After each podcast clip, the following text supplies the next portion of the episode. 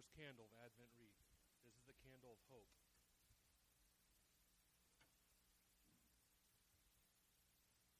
With Christian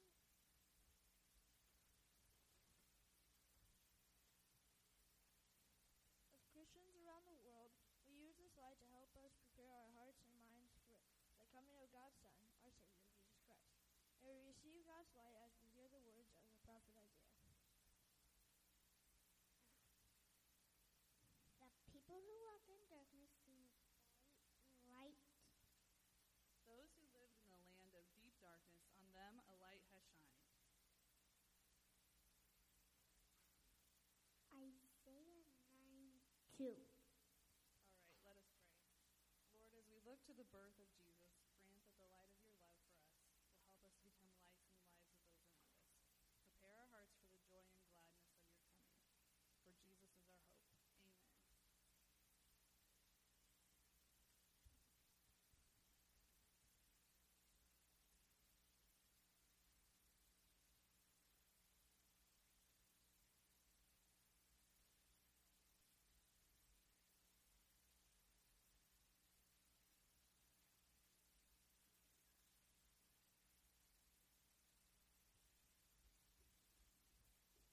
Amen. Thank you, guys.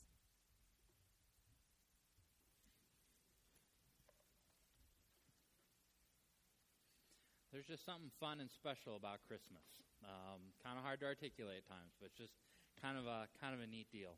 Well, welcome here. Good morning, church. It's good to see you. Uh, my name is Luke, and I get to, to be the pastor here.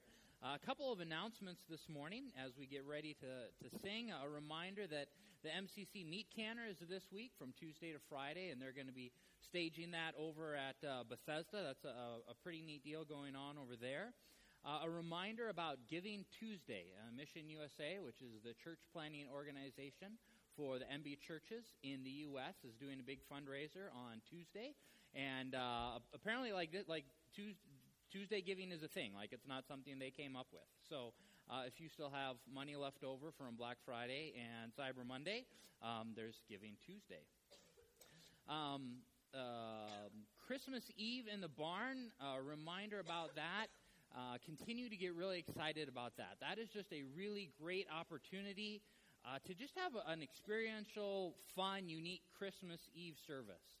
In one of the meetings, I don't know who said it, but I think it was it was so brilliant. Um, but the idea that we're trying to create a sense of the simple, a sense of awe, and a sense of holy. And I really like that description. To me, that just sums it up so well with, with what we're, we're trying to do. Great opportunity to bring friends, uh, especially any friends that, that you have that might not have a church home or that find the church environment uncomfortable. Um, bring them to a barn instead. So that'll be uh, Christmas Eve, and we'll have uh, free tickets for that at 4:30 and 6:30. I also wanted to let you know just about some changes happening in the office. Uh, Lisa has been offered a, a neat uh, expanded role working with Sandy Croker, something that she's already been doing part time. But just with life, kids, daycare schedule, um, that role is just a better fit. So she's actually concluding her time with us end of December. And um, I think it's a great opportunity, really happy for her. Um, but she has worked here for six years. And so over this next month or so, as you see her, uh, just tell her thanks and congratulations and, and that we're going to miss her and that kind of thing. So um, I also need to finish up a job description, and then we, we will be taking applications, obviously, for, for that role. Uh, continue to be administrative, but also uh, some more kind of marketing, social media, uh, tech component to it. So, and also, we are going to be doing something called the Alpha Course starting in January as part of our Wednesday night program. And uh, the Wednesday night, we take a break over Christmas, and I believe it's on the 11th. It's the second Wednesday that starts up, and so we're going to be doing uh, an alpha program, and we actually have a video on that.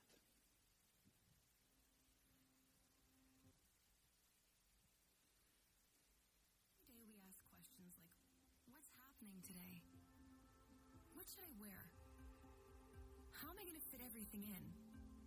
But then there are bigger questions like, why am I here?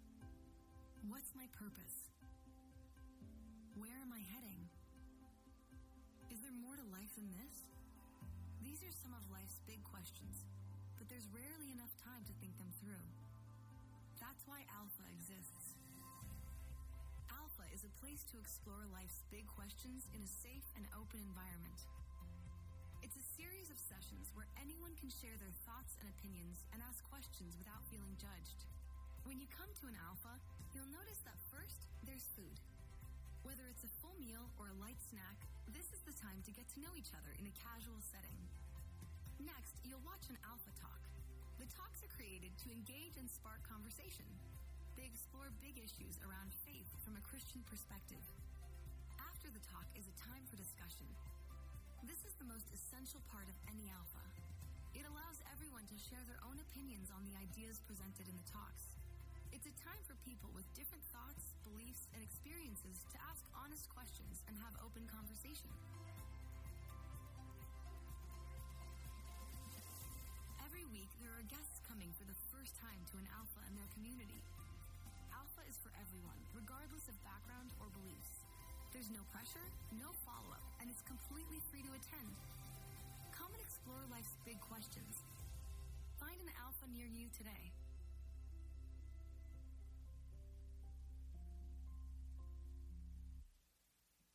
Let's pray. Heavenly Father, thank you for another day of grace, another day of mercy. God, thank you that it's okay for us to ask big questions about who you are and what's the purpose of life and how do things work. Lord, this morning as we gather to worship and to hear from your word, Lord, ultimately we want to hear from you. Uh, so we invite you to come, to speak, to lead, to guide. We love you, Lord. Amen. We invite you to stand and join in worship. And this is the first Sunday of Advent. And uh, the word that kind of sticks out today is Emmanuel. Emmanuel, God with us. And that is our hope. He is with us. He never leaves us or forsakes us, and He has come. So we'll just praise Him this morning, worship Him this morning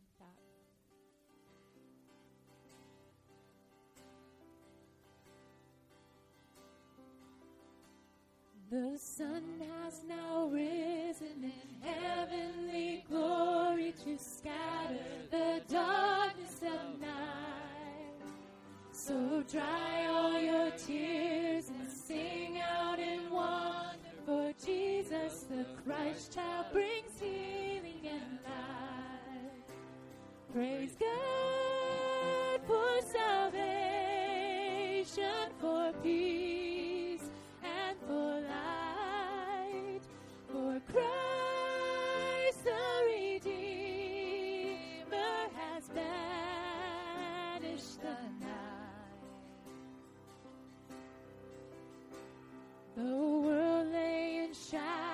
of sin and deep longing to find from its bond a release.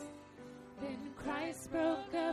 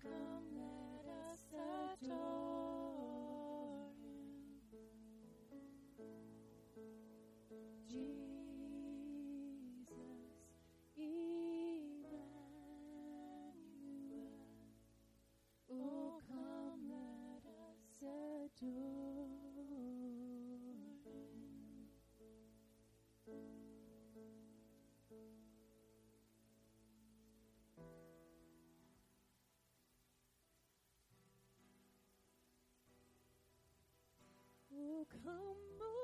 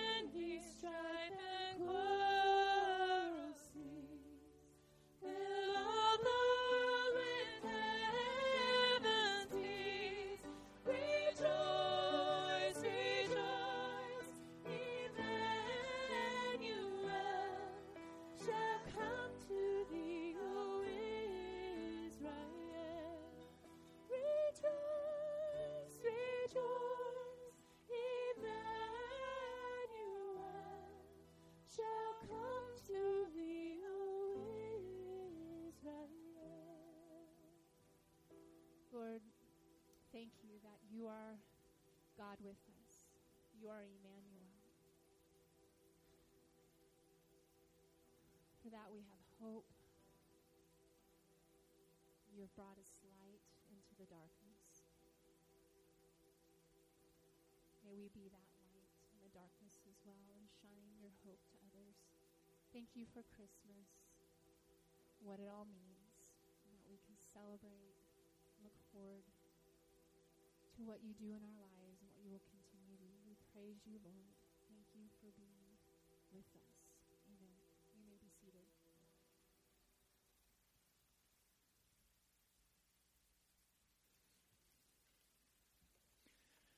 As we get ready to have a word of prayer together, I would in- invite you to remember Dean this week. He's getting knee replacement surgery on Tuesday, I believe it is. So, um, you know, anytime they start switching out body parts, that's kind of a big deal.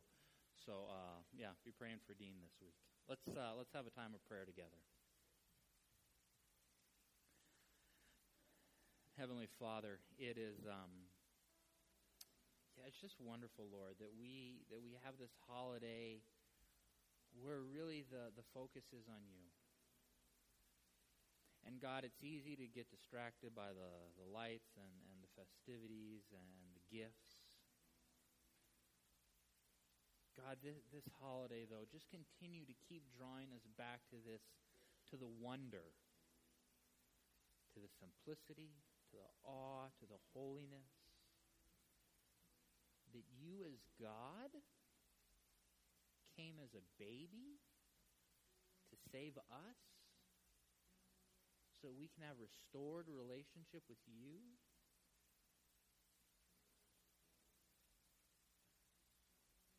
I mean, is there any greater storyline that could possibly exist?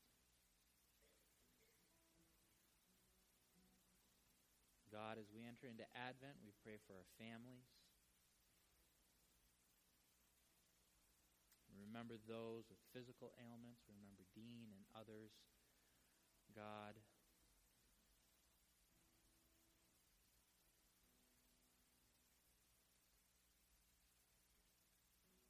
Lord, we pray as many of us gather with families that you would be the center of it all. Lord, I pray that you would also make us aware of those where perhaps Christmas is a difficult season or who don't have families. God, I pray that we would just be extra sensitive to those around us, that we would look for opportunities to share and to bless others.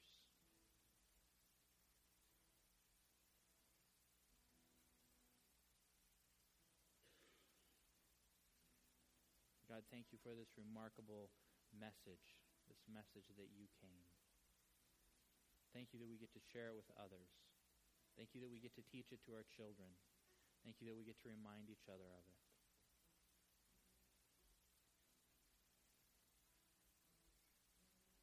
We love you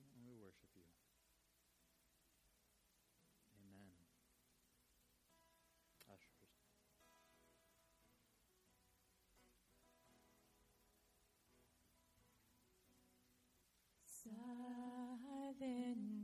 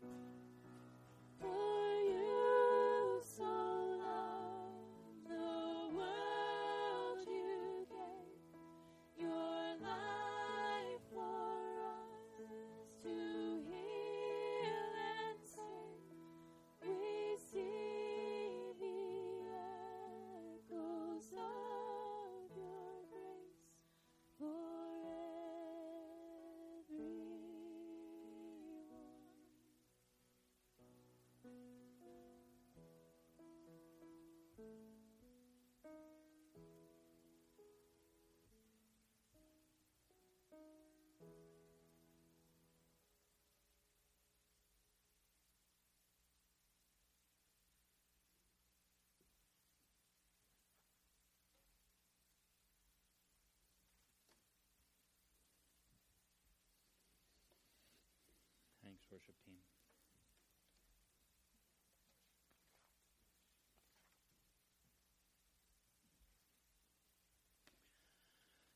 So, uh, here's kind of the dirty little secret on the Hidley family, uh, and I did get permission to share this. Uh, Joanne just is coincidentally working in the nursery, if you're wondering why I'm sharing dirty secrets and she's not here.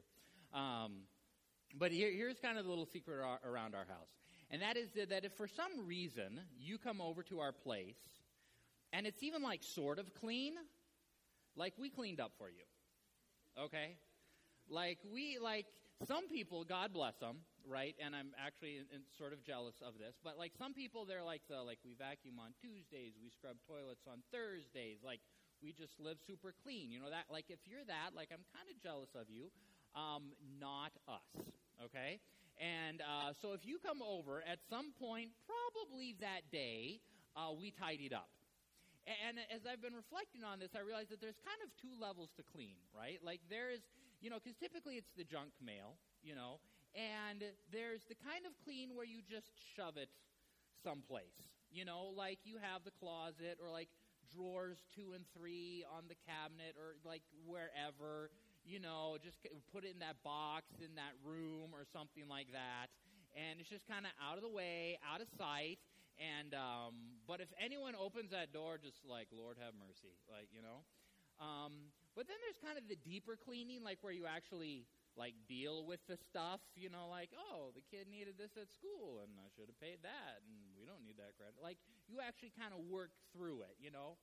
The the so there's you know there's kind of different levels of clean, and the other thing that I have never really thought about, uh, really, un, un, until I was thinking about this but we probably clean differently based on who's coming over. But I'm not sure really beyond that, right? So, like, if you come over and, like, the place is spick and span, or it's just kind of like meh, you know? Like, that probably says something about our relationship, although I'm not sure what, right? Like, that will require a bit more reflection, so maybe don't read into that too much. Um, but it's just, yeah, I, I suspect that there's something going on there. And see, but I, re- I reveal this with a great deal of confidence to you because I, I'm pretty sure that many of you do the same. Like I'm not surveyed, but I'm just, I'm just, you know, we got like 100 people here statistically. Uh, some of you probably do the same.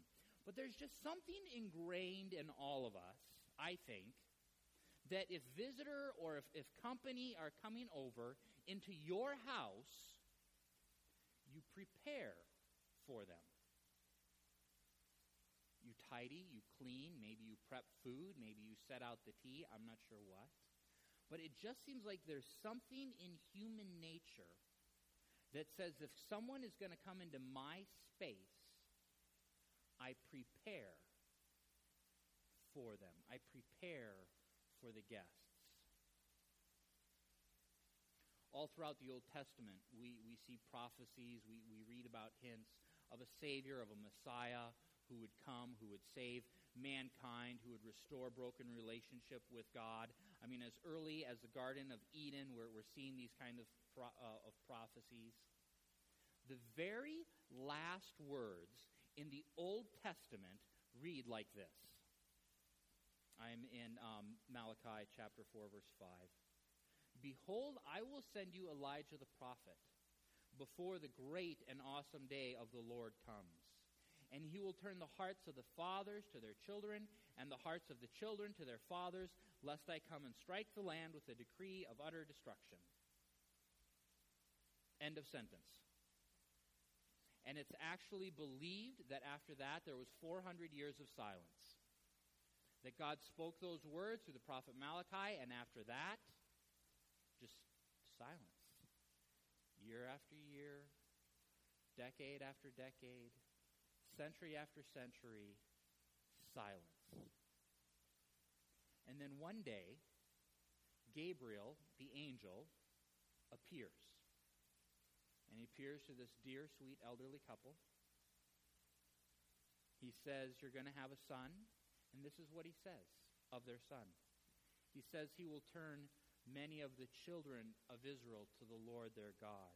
He will go before them in the spirit and power of Elijah to turn the hearts of fathers to the children and, and the disobedient to the wisdom of the just, to make ready for the Lord a people prepared. So, so this, this young man is going to go before the Lord and he is going to prepare the people for the coming of Jesus. Folks, company was coming over, right? For the nation of Israel, company's coming. And the primary message of John the Baptist was repent. That was how they were to clean house. That's how they were to tidy things up in preparation for the arrival of the Messiah is that John the Baptist was to go throughout the region, clean up house by saying, repent, get stuff in order, deal with the junk mail, that food that's been out for like three days, get rid of it. We have company coming over. Both Matthew and Luke tell the story of John the Baptist. Uh, only Luke actually does it in chronological order. Matthew uh, starts with Jesus, uh, gives the, the kind of the background of Jesus, and then kind of goes back in time and tells the story before the story. Uh, we're going to go through the, the first part of Luke here and, uh, and, and, look at, at his account of all this.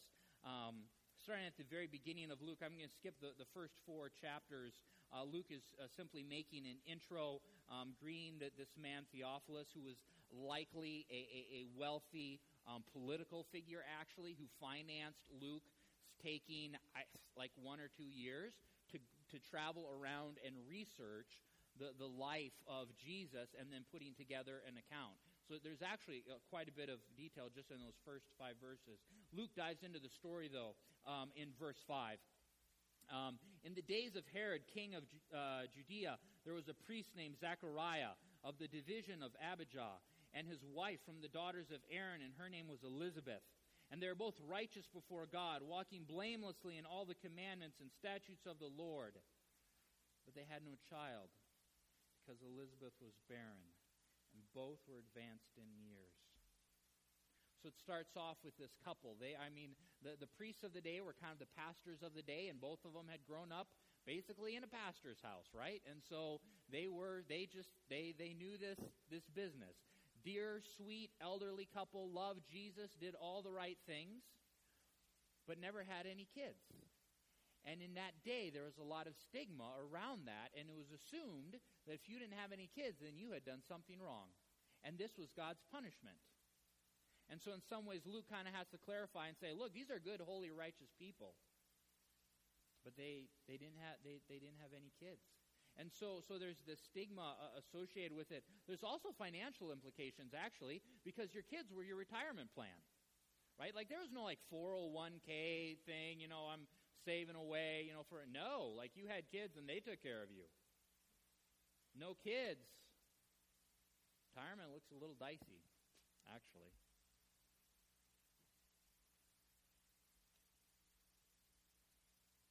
And of course, they were, they were elderly, too old to have kids. In many ways, this is kind of the classic example of why do bad things happen to good people.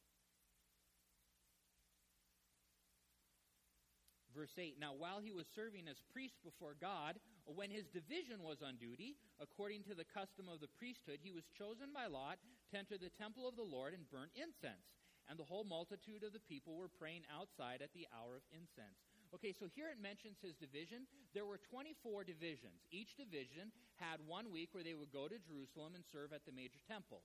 All right, this was not Solomon's temple. That was torn down. Herod built another one, like three times bigger, probably because he had a massive ego. But so there's this massive temple in Jerusalem. And so these divisions would go in on kind of a rotating basis. And so twice a year, your division would be responsible. But then on special holidays like Pentecost and Feast of Booths and that kind of thing, like everyone showed up, um, all the divisions showed up, um, and they would burn incense in the, mor- in the morning and in the evening. But it's estimated that there were like 18,000 priests at the time. So when your name came up, that was once in a lifetime opportunity. Some people said just statistically is once in a lifetime. Some some commentaries said no, like once your name like was drawn, like you were out of the drawing for future drawings, that kind of thing. So this was once in a lifetime deal. So this guy, older, you know, he's gone his whole life. He's never gotten to go inside the temple, right? Like the younger punk did, of course, you know, because life is unfair. But now, finally, he gets his opportunity to go in. And so, in many ways, this is kind of a highlight of his career that, that this gets to happen, okay? Um, so, so he gets to go in. People are outside praying, you know, pretty cool moment. And there appeared to him an angel of the Lord standing on the right side of the altar of incense. And Zechariah was troubled when he saw him, and fear fell upon him. Okay, no one else is supposed to be in the temple. And then suddenly, like, this dude appears. And pretty much every account of people encountering angels is like fear, trembling, collapse, I'm going to die, this is awful. Like, very few people are like, oh, I've been waiting for this. Terrifying moment for, for most people.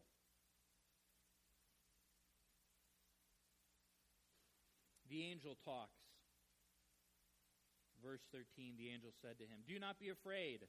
I always have to open with that. Do not be afraid. Do not be afraid, Zechariah, for your prayer has been heard. Your wife Elizabeth will bear you a son. You shall call his name John, and you will have joy and gladness, and many will rejoice at his birth. For he will be great before the Lord. And he must not drink wine or strong drink, and he will be filled with the Holy Spirit even from his mother womb. And he will turn many of the children of Israel to the Lord their God, and he will go before him in the spirit and power of Elijah to turn the hearts of the fathers to the children, and the disobedient to the wisdom of the just, to make ready for the Lord a people prepared.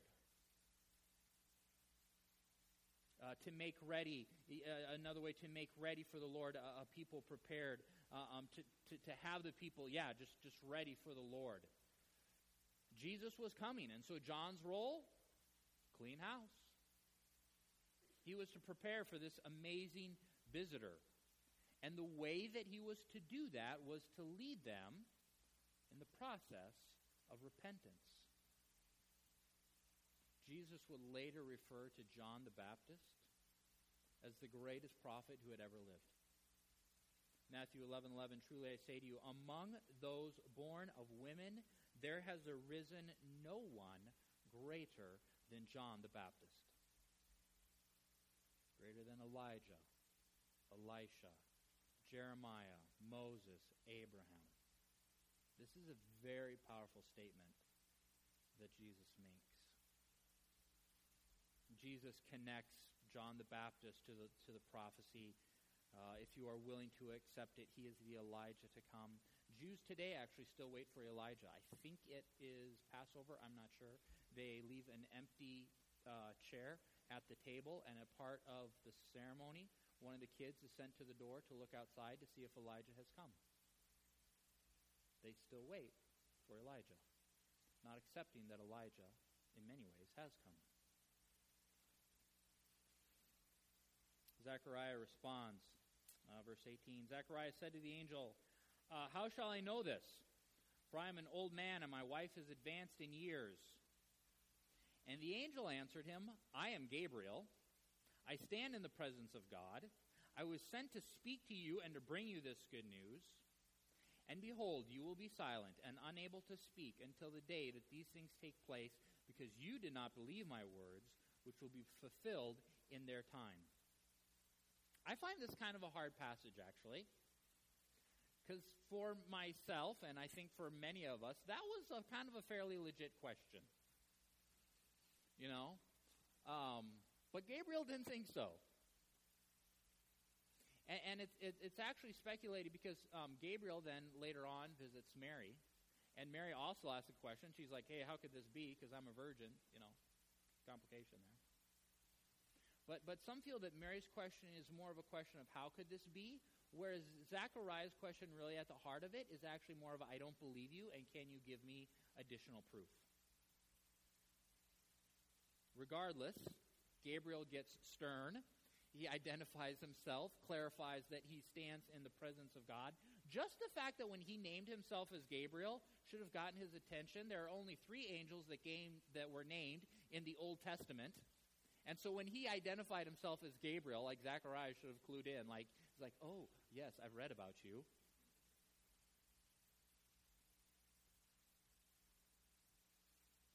But Zechariah is to be mute.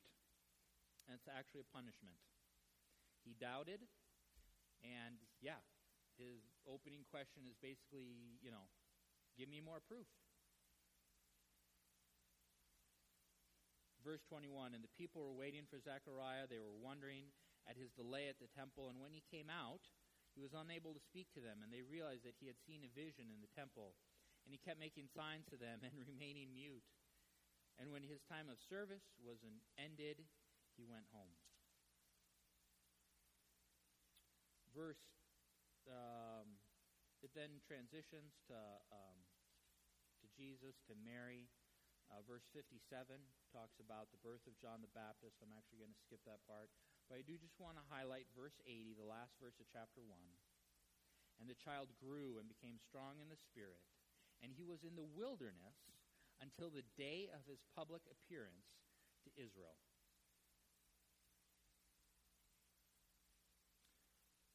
Luke um, explains what John's ministry uh, looks like. Uh, Matthew's is a little bit more concise, so I'll just read to you Matthew's account of it.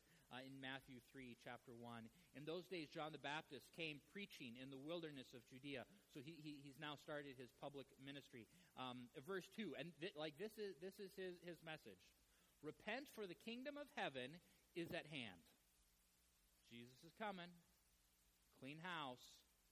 Repent. And then at verse 3 For uh, this is who was spoken of by the prophet Isaiah when he said, The voice of one crying in the wilderness, Prepare the way of the Lord, make his path straight. Now John wore a garment of camel's hair, a leather belt around his waist. His food was locusts and wild honey. Then Jer- Jerusalem and all Judea and all the region about the Jordan were going out to him, and they were baptized by him in the river Jordan, confessing their sins. Luke, in, in his more thorough thing, um, you know, I, have heard the quote where it's like brood of vipers, and I always thought that, that he was chastising like the, the Pharisees. Um, actually, he just said that to the crowds. Like people came out, and he was like, "You brood of vipers," like not hospitable at all, like just grumpy wilderness guy.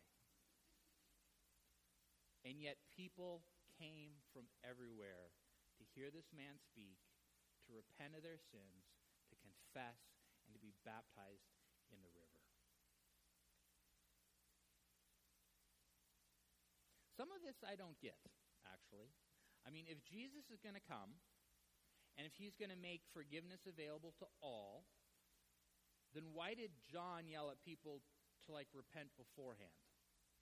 Like, doesn't that seem sort of a bit redundant? Like, Jesus is going to come and say, hey, repent and believe and be saved? Why, why did John need to go beforehand and say, hey, repent so you can be saved. Like, it, it kind of feels sort of like the same message to me.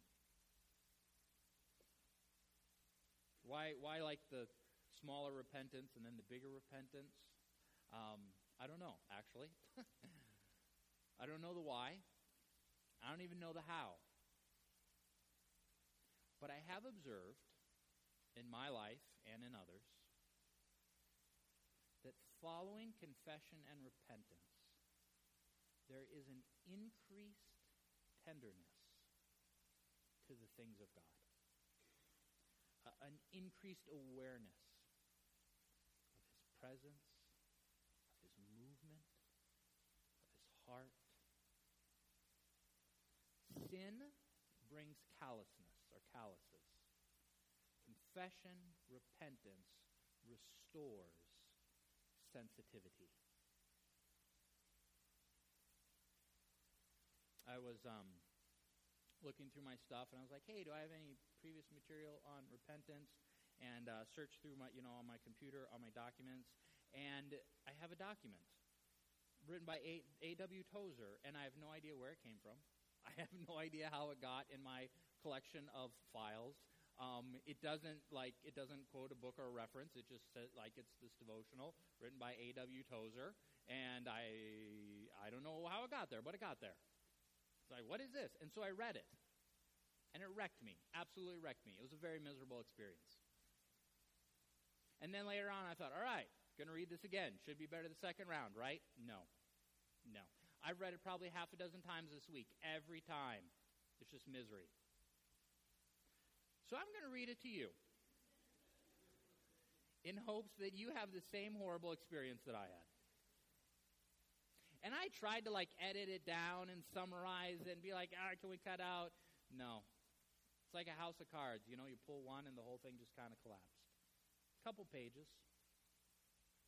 As I read through this, he will clarify this once, but, but just a reminder. He's going to frequently uh, uh, reference the plow, and, and that's a metaphor for confession and repentance. As you hear of the plow being spoken, it's an agricultural thing, so you know we should be good here. As you hear of the plow being spoken of, know that that is a metaphor for confession and repentance. He bases this off of Hosea 10, verse 12.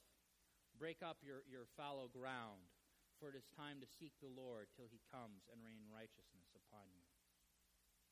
A.W. Tozer writes this. Here are two kinds of ground fallow grounds and ground that has been broken up by the plow. The fallow field is smug, contented, protected from the shock of the plow and the agitation of the harrow. Such a field, as it lies year after year, becomes a familiar landmark to the crow and the blue jay. Had it intelligence, it might take a lot of satisfaction in its reputation. It has stability.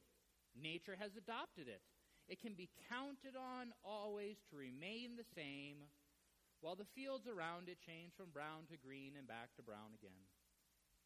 Safe, undisturbed, it sprawls lazily in the sunshine, the picture of sleeping contentment. But it is paying a terrible price for its tranquility. Never does it see the miracle of growth. Never does it feel the motions of mounting life, nor see the wonders of bursting seed, nor the beauty of ripening grain. Fruit it can never know, because it is afraid of the plow and the harrow. In direct opposite to this, the cultivated field has yielded itself to the adventure of living. The protecting fence has opened to admit the plow, and the plow has come as plows always come practical, cruel, businesslike, and in a hurry. Peace has been shattered by the shouting farmer and the rattle of machinery. The field has felt the travail of change. It has been upset, turned over, bruised, and broken. But its rewards come hard upon its labors. The seed shoots up into daylight. Its miracle of life curious, exploring the new world above it. All over the field, the hand of God is at work in the age old and ever renewed service of creation. New things are born, mature, and consummate the grand prophecy latent in the seed when it entered the ground. Nature's wonders follow the plow. There are two kinds of lives also the fallow and the plowed. For examples of the fallow life, we need not go far. They're all too plentiful among us. The man of fallow life is contented with himself and the fruit he wants for. He does not want to be disturbed. He smiles in tolerant superiority through the revivals and fasting and self searching and all the travail of fruit bearing and the anguish of advance. The spirit of adventure is dead within him. He is steady, faithful, always in his accustomed place, conservative, and something of a landmark in the church. But he is fruitless. The curse of such a life is that it is fixed both in size and content. To be has taken the place of to become. The worst that can be said of such a man is that he is what he will be. He has fenced himself in, and by the same act, he has left out God and the miracle. The plowed life is the life that is in the act of repentance. Thrown down the protecting fences, and sent the plow of confession into the soul. The urge of the spirit, the pressure of circumstances, the distress of fruitless living have combined thoroughly to change the humble heart. Such life has put away defense and has forsaken the safety of death for the peril of life.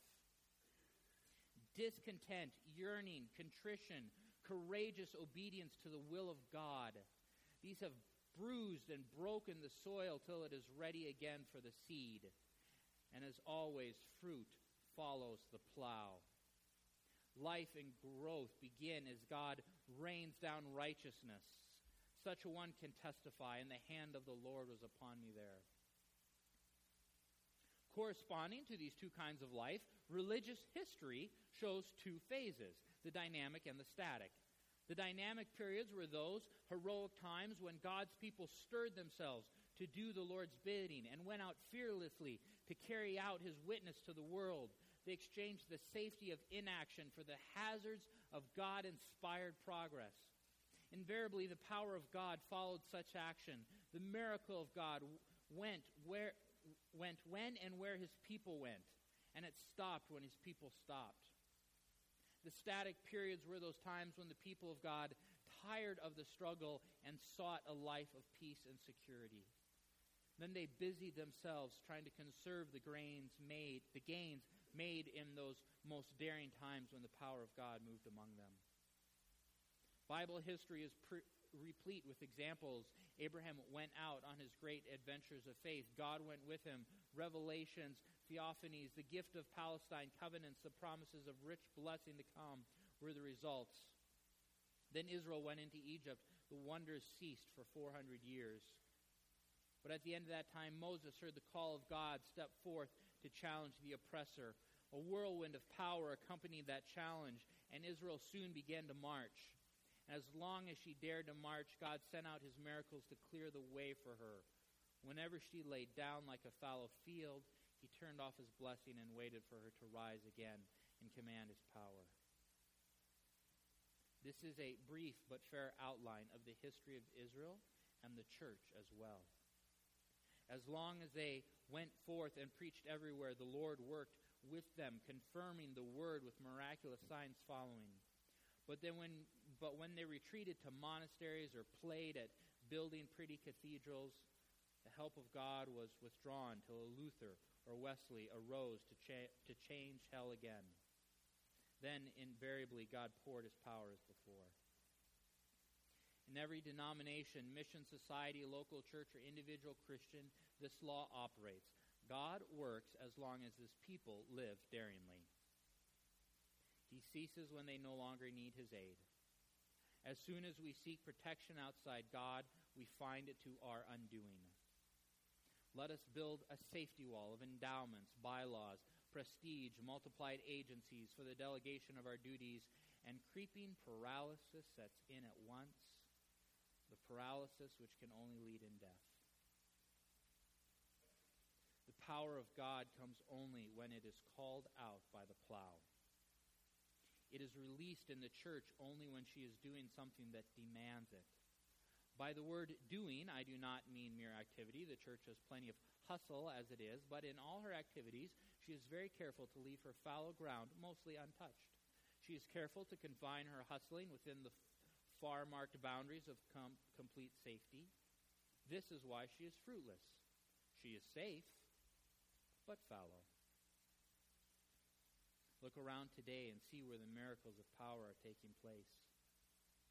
Never in the seminary where each thought is prepared for the student to be received painlessly and at second hand. Never in the religious institution where tradition and habit have long ago made faith unnecessary. Never in the old church where memorial tablets plastered over the furniture bear silent testimony to a glory that once was. Invariably, where daring faith is struggling to advance in spite of the hopeless odds, there is God sending help from the sanctuary. In the missionary society where I have been many years associated, I have noticed that the power of God has always hovered over our frontiers. Miracles have accompanied our advances and have ceased when and where we allowed ourselves to become satisfied and cease to advance. But I am more concerned with the effect of this truth upon the local church and the individual. Look at that church where plentiful fruit was once the regular and expected thing, but now there is little or no fruit, and the power of God seems to be in absence. What is the trouble? God has not changed, nor has his purpose for that church changed in the slightest measure. No, the church itself has changed. A little self examination will reveal that it and its members have become fallow. It has lived through its early travails and has now come to accept an easier way of life. It is content to carry on its painless program with enough money to pay its bills and a membership large enough to assure its future. Its members now look to it for security rather than for guidance in the battle between good and evil. It has become a school instead of a barracks. Its members are students, not soldiers. They study the experience of others instead of ex- seeking new experience of their own. The only way the only way to power for such a church is to come out of hiding and once more take the danger encircled path of obedience.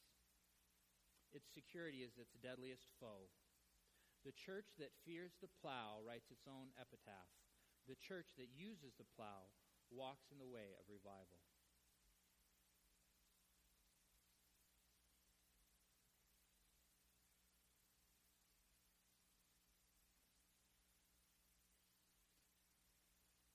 At Christmas, we remember a time when Jesus came. But we are also reminded that he is coming again.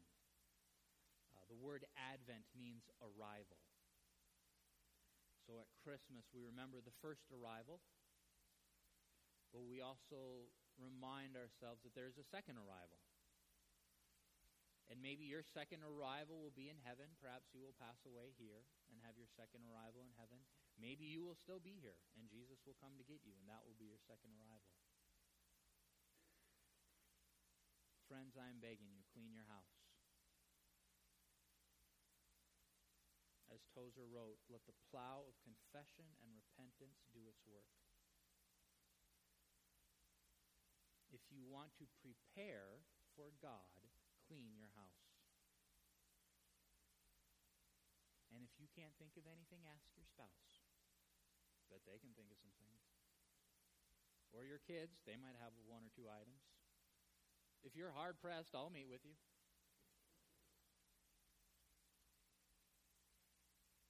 If you can't think of any sins, then maybe you should start by repenting for a weak relationship with the Holy Spirit. Repent for a calloused heart and a deaf ear to the promptings of the Lord. If you don't see yourself as the worst sinner in this room and consequently the largest consumer of grace in this room, you could start with pride, confessing for pride. If you've not read your Bible for a week, then you can repent for not taking, making Scripture a priority. If you've not read it in two weeks, you can repent for not making God a priority.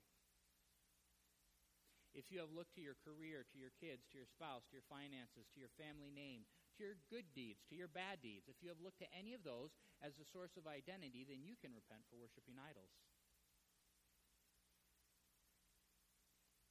If there are people that you would refuse to have in your home for a meal, then you can repent for unforgiveness, bitterness, and not loving like Jesus loved. I had a coworker. His daughter was. Um, they had a guy break into their house, um, stole some things. It was at night. In that process, we don't know the details. He also took the daughter and moved her outside. And um, I mean, he was caught like two blocks away. Um, but technically, it became kidnapping. And the trauma that followed that family like in the year or two after was remarkable. Like they were deeply, deeply traumatized by this. They're in a very good space now. Their bar for forgiveness was that this man could come to the front door and that they would invite him in, sit down with him, offer him a drink, offer him a meal, Like that was their bar for forgiveness. They actually, when they were at a place of forgiveness, they, tr- they went to the prison and they wanted to meet with him to express forgiveness. When the prison guards found out who they were, they were like, no, not a chance. We, we, no, we don't do, no. One other thing on that forgiveness, healing, and reconciliation are three different things, all right? Forgiveness is something you do, healing is something you experience, reconciliation is something you work at with the other person. Only talking forgiveness here, all right? Healing and forgiveness are separate. If you pulled a Zechariah, if God told you that he was going to do something, asked you to do something, you demanded more proof, then you could repent for lack of faith. If you are proud of the accomplishments in your life and you credit them to your hard work and how you earned it, but then you blame God for all the bad things in your life, you can repent for giving God the blame for the hard stuff while you take credit for the good stuff. Or just pride in treating God like a vending machine and that kind of thing. In the past year, if you've not shed a single tear during some element of worship music, then you can repent of a hard heart.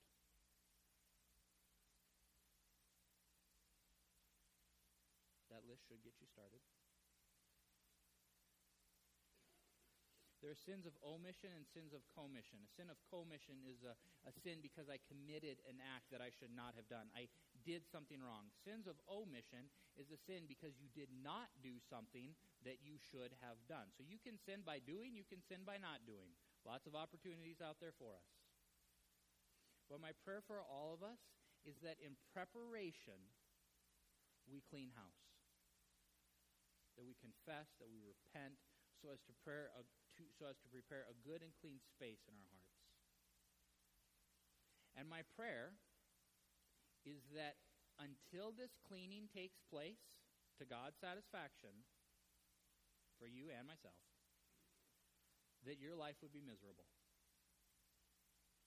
I pray your sins make life awful for you. And this is not an openness to the enemy. We forbid that in the name of Jesus. But rather, this is an open to the openness to the conviction of the Holy Spirit in helping you clean house. And we do welcome that in the name of Jesus. If you feel the sting of conviction, don't rush out of that. Not because I want you to punish yourself. That's not the goal here. But rather, I want you to better understand God's heart in this and how we grieve his spirit when we sin. The goal is to understand God's heart. When you hurt your spouse, you don't say, sorry, and then walk off. You linger. You say, you know, are things okay? How are you? How am I? Is relationship restored? We don't do snap apologies with our spouse. Why would we do them with the Lord? A lot of confession and repentance can happen in private prayer. If it is something that is recurring, you may need to talk to another person, another man, another woman. James, the book of James tells that confessing to other people, we can experience healing. Forgiveness is from God. It is immediate, but healing is different. Sometimes we need other people for that. Uh, and a healthy relationship with God requires more than just kind of like the I'm sorry and I walk away, right? Linger with the Lord. One of the greatest displays of God's love for you is his discipline in your life. Hebrews 5 6. It means he treats you like a son and he treats you like a daughter. And before you just get totally depressed on me, in parenting, one of the most critical times in the relationship between you and the child is after you discipline right? It, it's very important after you discipline, whatever that looks like, whether it was like time out or spanking or whatnot, that afterwards that they be reassured of your love and of your affection. It's a, a, very important time, and you kind of got to time it just right, but it is so critical that, that you hug the child, that you hold the child, that you, that you tell them you love them, that, that you reassure them. So we discipline, but of equal value afterwards, we show love, affection, and acceptance. And after your repentance, look for that moment where God holds you, affirms you, you will find an intense embrace of acceptance.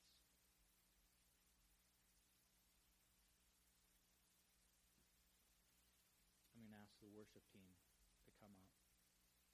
Um, we're going to have just a moment or two of silence. Do business with God, you know, whatever that looks like. Maybe some can be done here, maybe some needs to be done later, maybe you need to have a conversation with someone. I'm not really sure. But we're just going to have a, a moment or two of silence, then I'll just kind of just kind of give us an amen. Um, afterwards, we're going to sing Hymn of Joy. Joyful, joyful, we adore thee. Um, it is a good song. It is a celebrative song. It is a joyous song. But pay close attention to the words. Sing them with reverence. Joyful, joyful, we adore thee, God of glory, Lord of love. Melt the clouds of sin and sadness. Drive the dark of doubt away. Giver of immortal gladness, fill us with the light of day. Thou art giving and forgiving, ever blessing, ever blessed, wellspring of the joy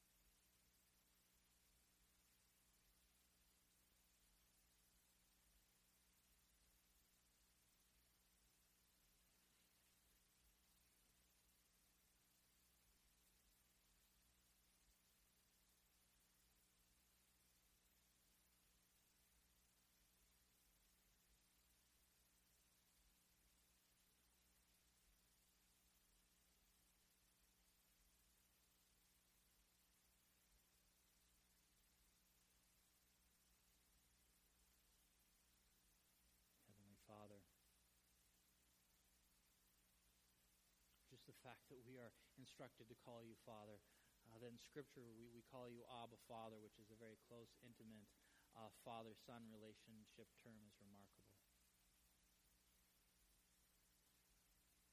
I think our, our modern version would be uh, Daddy.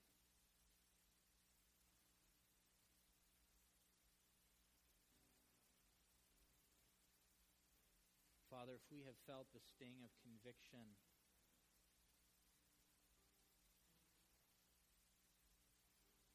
then we're okay with that.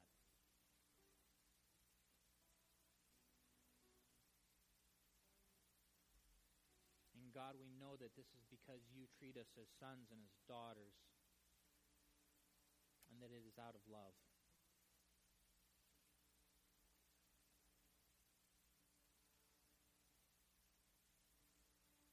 God, we also know that you are the perfect parent.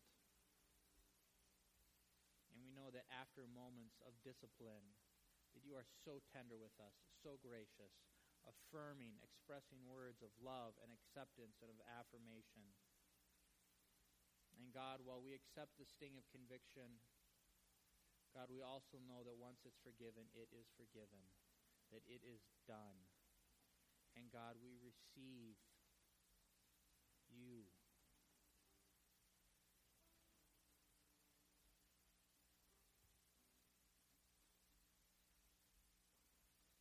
Lord, may this process of cleaning house not be a, a Sunday morning thing. God, I pray that it would be something that, that you and I would work on all week long.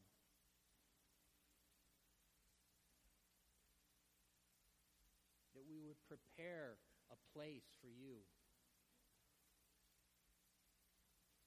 That we, we would prepare for, for your arrival.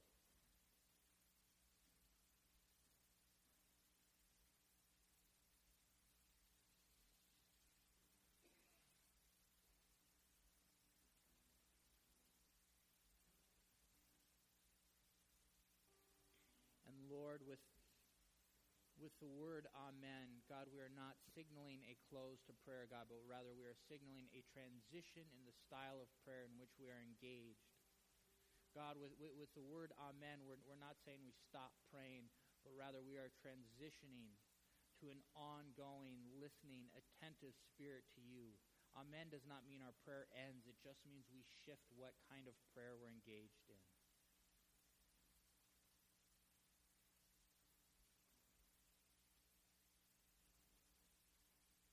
Lord, we thank you for the plow, for confession, for repentance. God, we want to be the life where you are able to work, move, where life springs forth. God, everything that A.W. Tozer wrote about, we want to be that